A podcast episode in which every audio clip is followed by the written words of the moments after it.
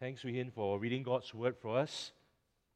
I'd like to thank the worship team as well for the songs and the hymns that they picked today. They certainly have prepared my heart for this time where we come before God's Word to see what God has to say to us. Am I on? Okay.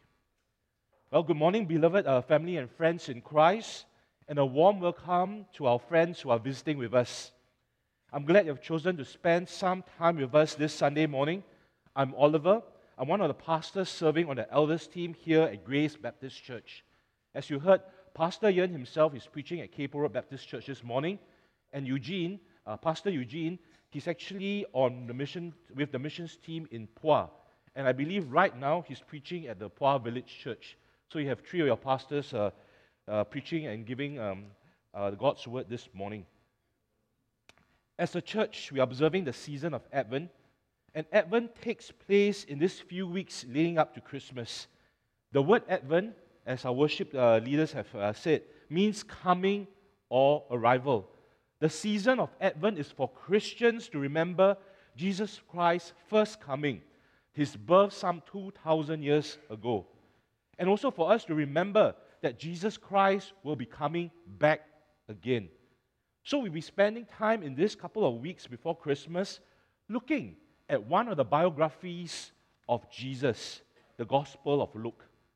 In particular, we'll be looking at the first two chapters which cover the stories leading up to the birth of Jesus Christ.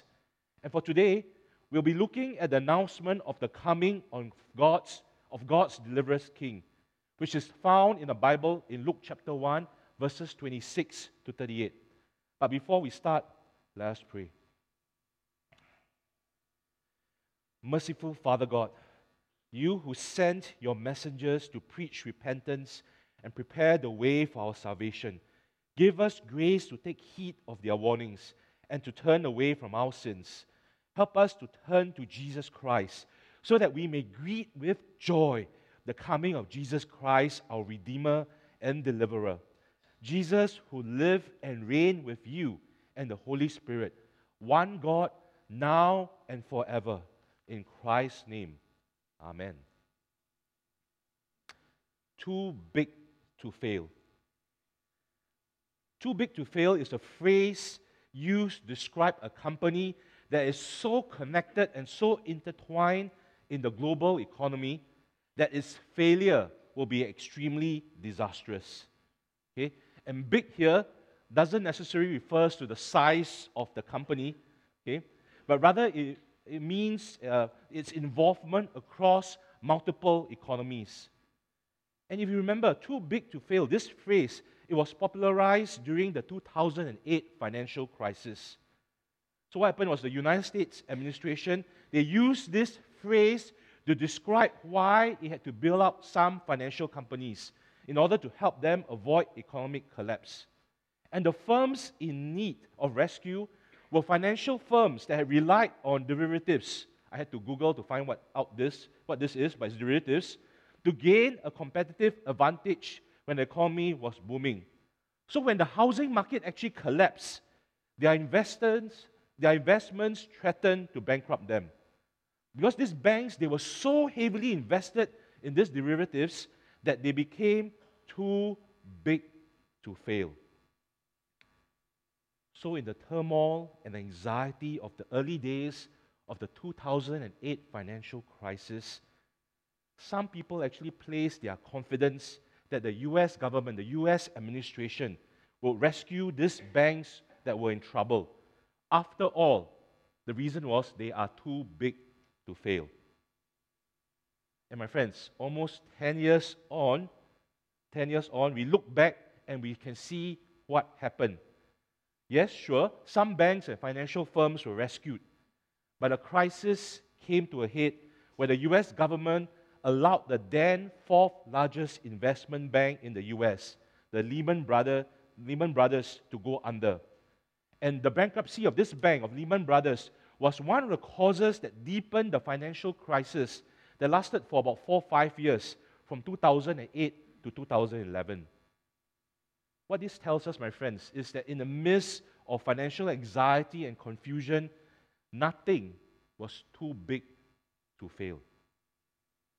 And my friends, it's not just about financial security.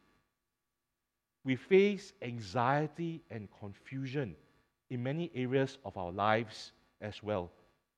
In our identity, our relationships, our health, our status, our work. In the midst of anxiety and confusion, on what do we place our confidence and trust? My friends, when we find ourselves in anxious and confusing times, what can we do? Where can we find certainty that will never fail us? And this is where we turn to today's passage in Luke chapter 1, verses 26 to 38. In this story, we see the angel Gabriel making an announcement to a teenage Mary of the birth of Jesus Christ. And we need to remember, Israel, during this time in the story, Israel was under Roman rule.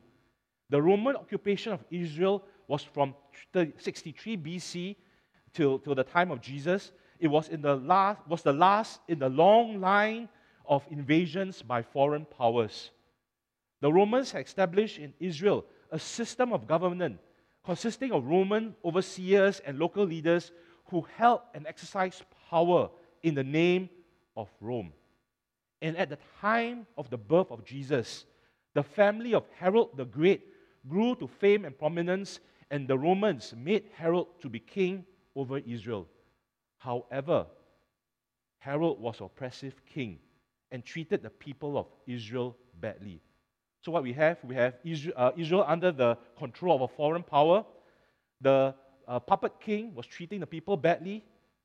So the people of Israel, they were facing uncertain and anxious times. But that was not all. Added to the mix was this: God has been silent. That it has been 400 years since God has spoken through His messengers.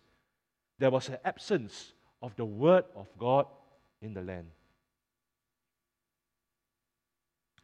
Now, my friends, we heard a saying, so quiet we can hear a pin drop. The idea is that we are in a place where it's so quiet that you can even hear the smallest noise. And it is in this midst of God's 400 years silence that Gabriel's greetings to Mary seems to be like an explosive shout.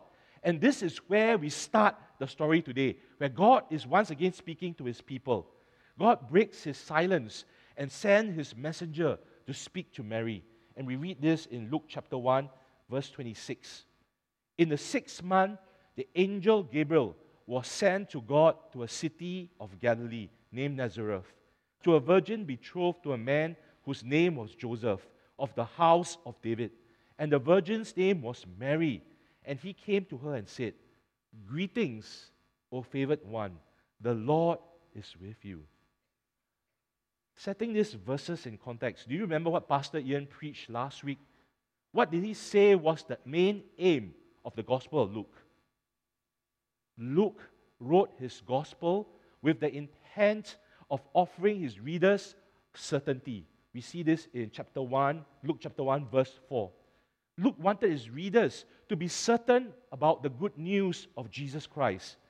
And then Luke went on to explain God's big plan of saving us by spending the first two chapters talking about the birth of Jesus. And we see in Luke chapter 1, verse 5 to 25, the verses before this, Luke spoke about the announcement of the birth of John the Baptist to Elizabeth, cousin to Mary. And John the Baptist is to be the forerunner of Christ, and he is to prepare the way for Christ. And as you read this passage, I won't cover in detail this passage today, but if you read this passage, you realize that the announcements of these two different sons, birth of these two different sons, they are meant to be read together. We are meant to see that although John the Baptist is significant in God's salvation plan, Mary's child, Jesus, is going to be the greater of the two. So it's surprising that in the 6th month of Elizabeth's pregnancy, the angel Gabriel was sent to a backwater insignificant city in Galilee called Nazareth. Gabriel was sent to Mary, an unknown teenage girl who was a virgin. She had not known any sexual relationships. And this Mary, she was engaged to be married to Joseph. And Joseph was a descendant of King David, one of the greatest kings of Israel. The angel Gabriel came to Mary and greeted her, calling her favored one, one who has received grace from God. My friends, Mary is the recipient of God's unmerited grace and favor. We see here that God is the one who initiates. It's always God who first reaches out to us to show us grace and favor. You know, if you put yourself in the shoes of Mary, what would you do if a heavenly messenger from God tells you that you are the recipient of God's grace? And the subject of Gabriel's visit to Mary was an immensely popular one, and this scene was painted over and over again during the Renaissance.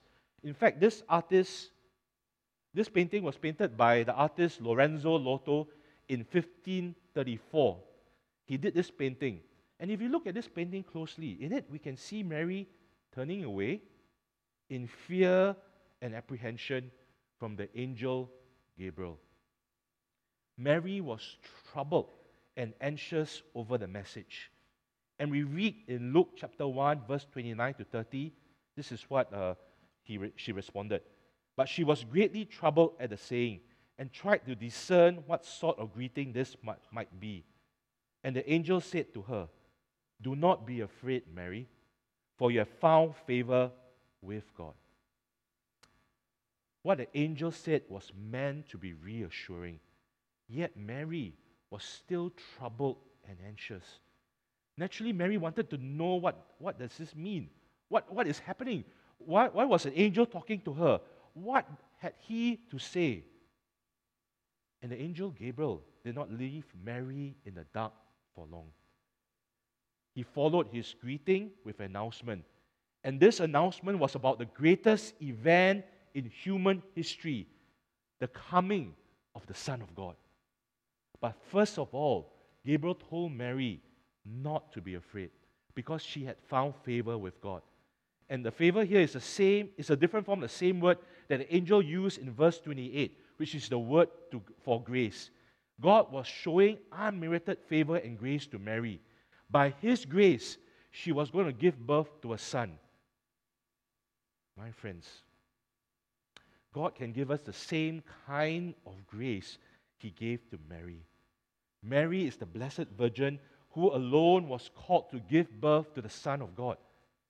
Her experience is not our experience. However, her example of how God treats us is an example for us. Since she received grace from God, her example proves that God shows unmerited favor to lowly, insignificant sinners.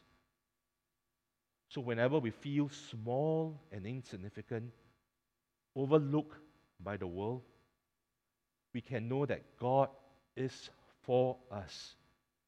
Gabriel's greeting shows God's grace for the outsiders and for the lowly. There have been many famous announcements in history.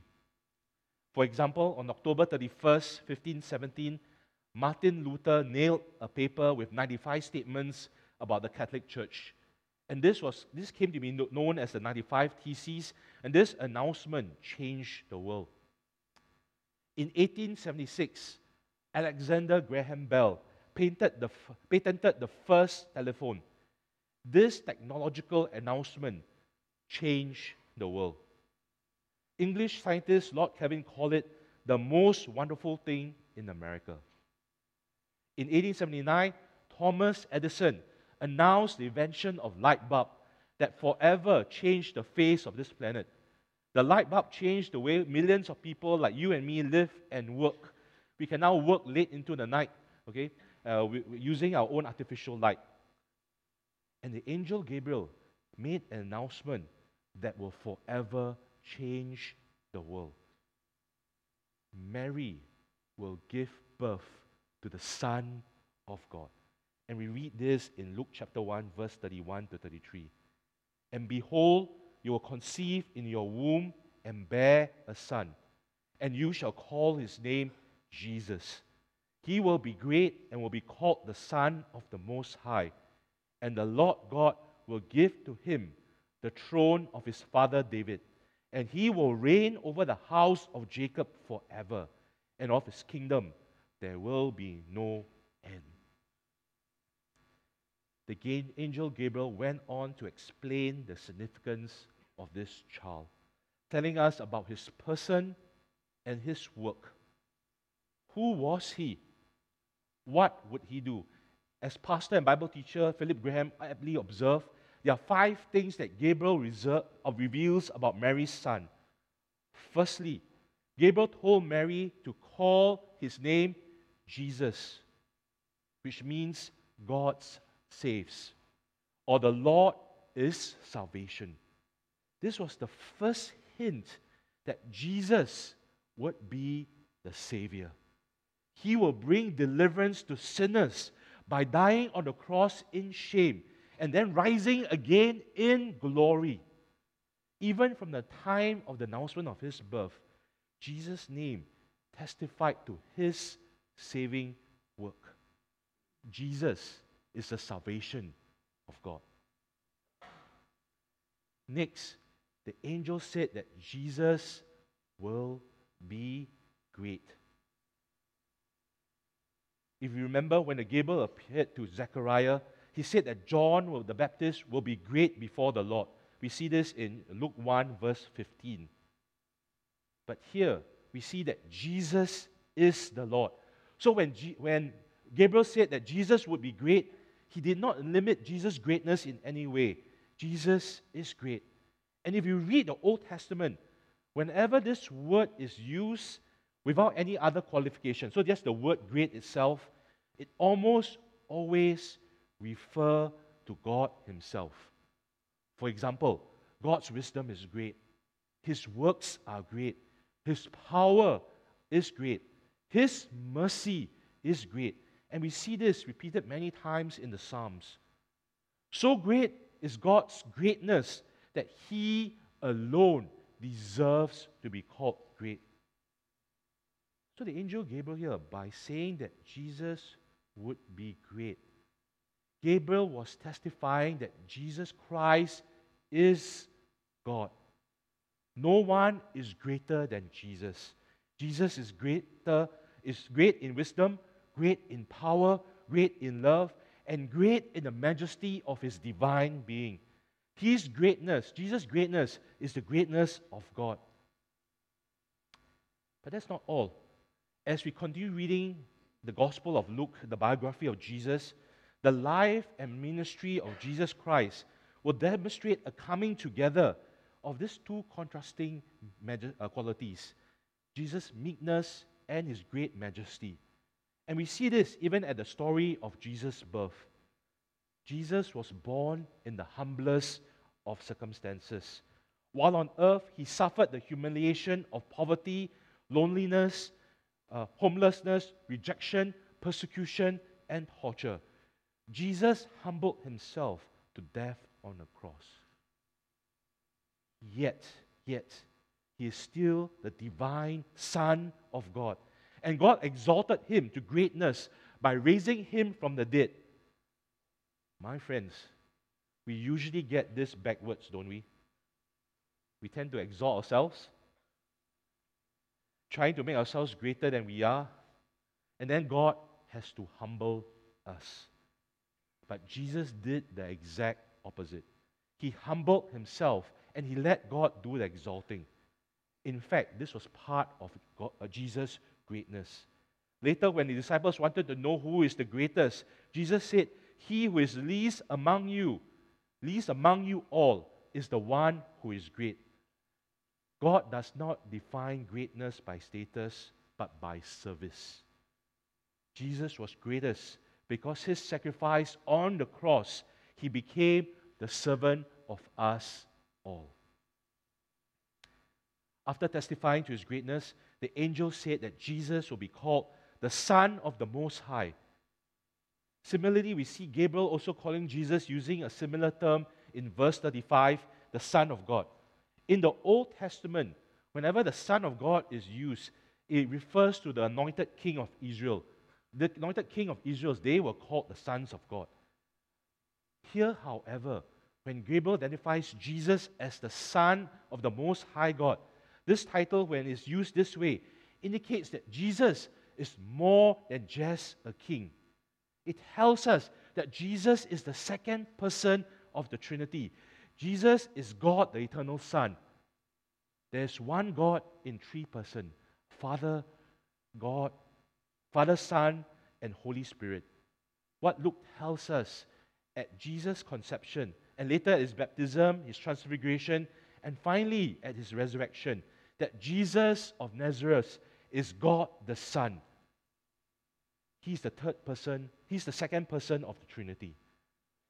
What joy it must have given Gabriel to announce this mystery for the very first time, declaring that Jesus, he is the second person of the Trinity, the divine Son of God.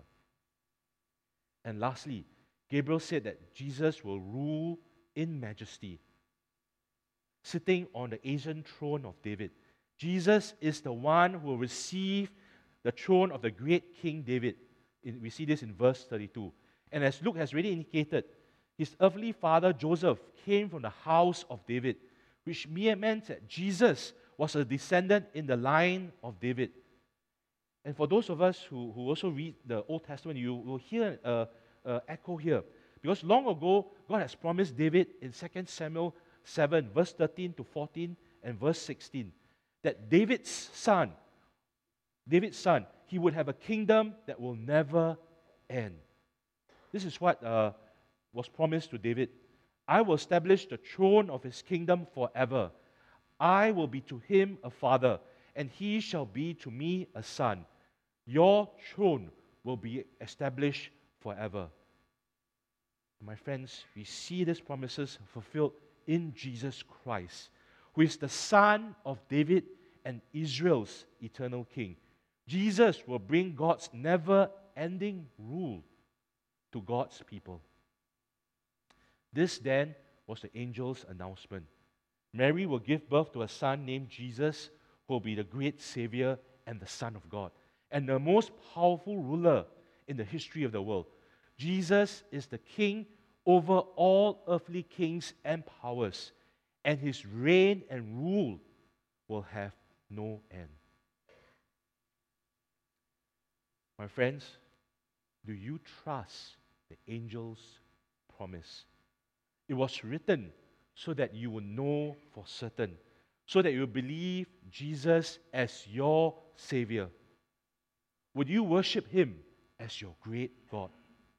Would you serve him as your everlasting King? Would you serve him together wholeheartedly as a church? And to my non-Christian friends who are visiting with us this morning, God, by his gracious mercies, has given us Jesus so that we might be saved from the oppression of our sins.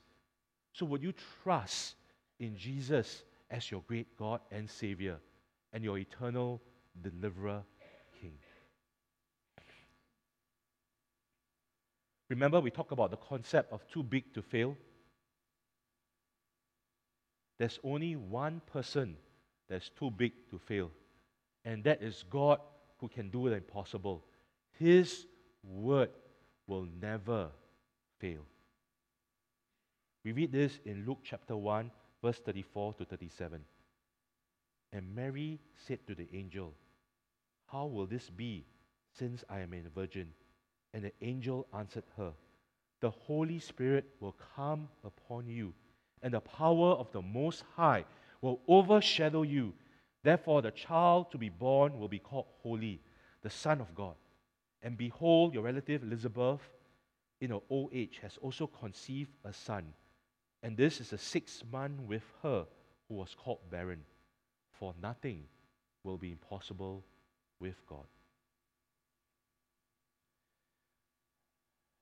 unlike the priest Zechariah, which the angel Gabriel visited, as recorded for us in Luke chapter 1, verse 11, Mary believed the angel's prophecy and prediction. However, Mary still had a question. How will this be since I am a virgin? Mary obviously understood the angel to say that her child will be conceived before she got married.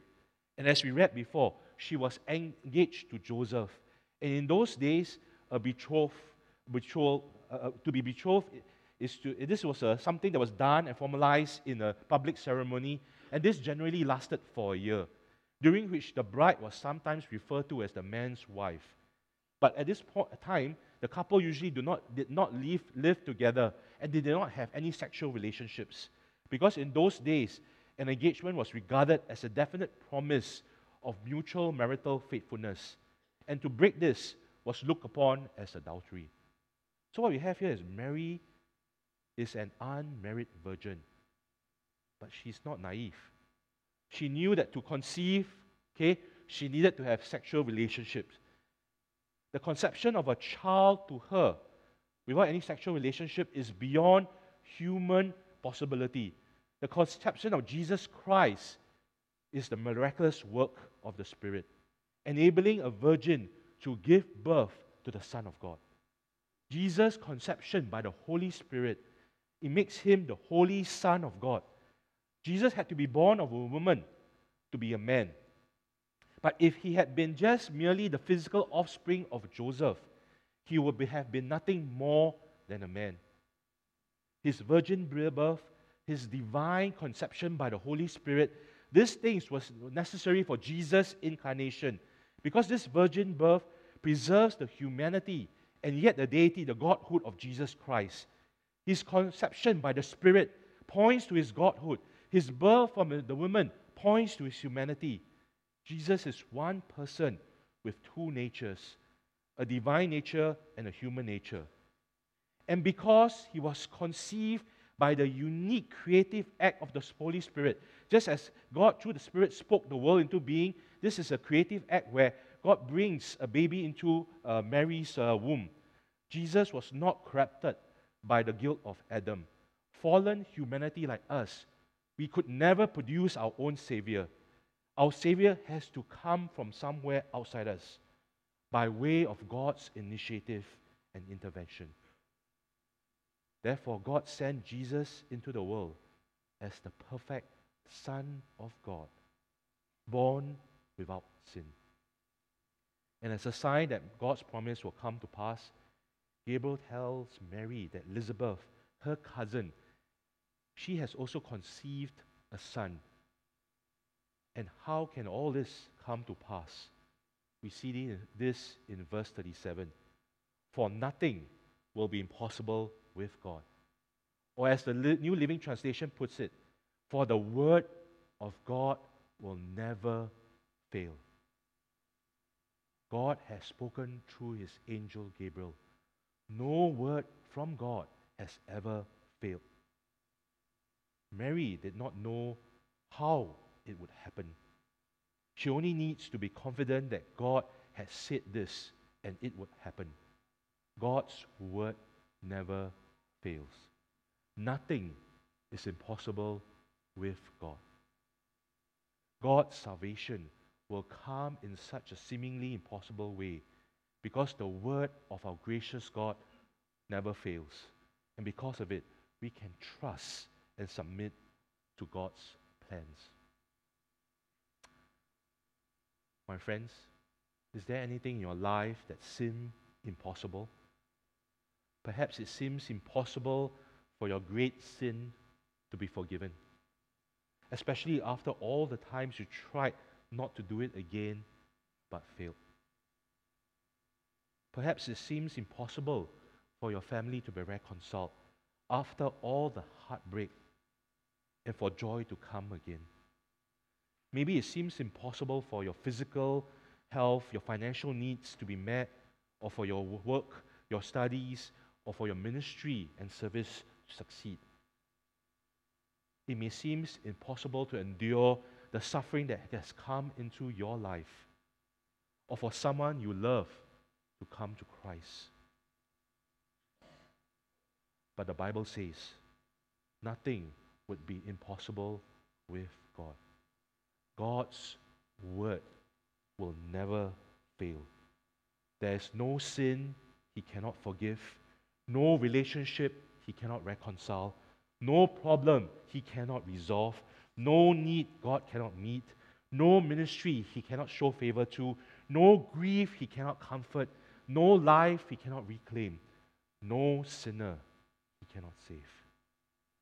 The God of the virgin birth is the God who makes all things possible. Mary has received abundant grace from God, as we have, as Christians, as we have. And what was her response? My friends, what will be our response? We read in Luke chapter 1, verse 38. And Mary said, "Behold, I am the servant of the Lord. Let it be to me according to your word." And the angel departed from her. My friends, I don't want to minimize the risks that Mary was facing. You know, sometimes we read the account of Scripture and we kind of gloss over the humanity of the passage. Can you imagine the risks that Mary was facing? She faced potential personal loss. She faced potential problems with Joseph. She had to be willing to give up her reputation. Imagine in a small little village like Nazareth. You can imagine the village gossip going around and everyone wondering whose the child's father was.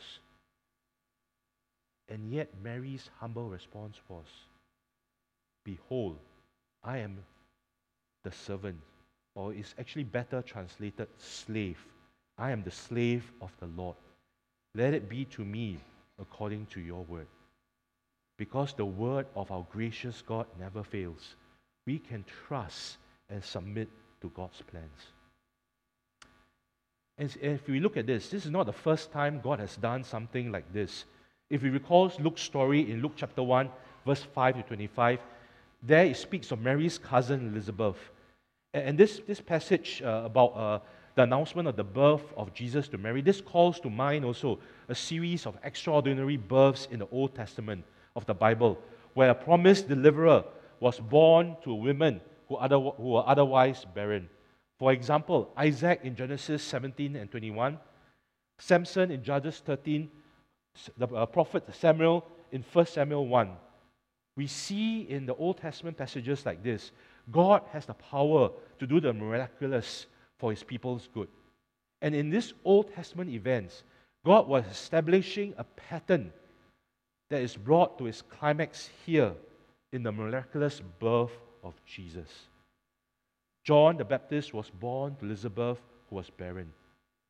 Jesus Christ was miraculously born to Mary, who had no sexual relationships, who was a virgin. The point here is clear. Salvation must come in a way that only God can accomplish, so that we will know that God has done it, so that God might get all the glory. And the question is that Luke's story poses to us as his readers simply this question: whether or not we will believe that God can do what He says He will do. Can we trust that God's word will never fail? And because the word of a gracious God never fails, we can trust and submit to God's word, to God's plan. We must trust that God has accomplished His salvation through the work of Christ. Mary's humble response in verse 38 serves as our example. "Behold, I am the servant of the Lord. Let it be to me according to your word." My friends, there's only one person who can rescue you. There's only one person who is too big to fail. It is our all-powerful God who can do the miraculous through the power of His Holy Spirit. Our God who kept His promises to His people to send Jesus, God's deliverer king, the Son of Man who came to seek and save the lost. Therefore, we humbly trust and submit to God in joy. And even as we draw this time to a close, and even as I ask the musicians to come back up, I invite you to spend the next few moments in reflection. Remember, God's word to us today is the word of God. The word of our gracious God never fails. He will do what He says. He will do so through the power of His Spirit. And what this does is, what affection will this then cultivate in our hearts? What emotions does this stir in your heart? Do you have strengthened feelings of trust and confidence? Do you have renewed feelings of gratitude? Another question you can ask ourselves, how will it look like for me to respond in humble trust in God when I find myself in confusing and anxious times? My friends, perhaps it's an area of your work that you need to trust in God's provision right now. Or perhaps it's an area of relationships that you need to trust in God's timing. Or perhaps it's an area of decisions in your life that you need to trust in God's revealed wisdom. Trust and submit to God, for His word never fails. Finally, is there an area of my life I find it challenging to surrender to God? How would it look like for me to trust and submit to God's word in this area of my life? Perhaps there's an area in your life that you have been indulging in secret sin. God calls for you to repent and turn to Him. Or perhaps there's an area of your life that you have been slow in obedience. God calls for you to trust in Him and act in faith. Or perhaps you have attended this church for some time and you have hesitated to commit to joining this church, hesitated to commit to a covenantal relationship with other believers in this church.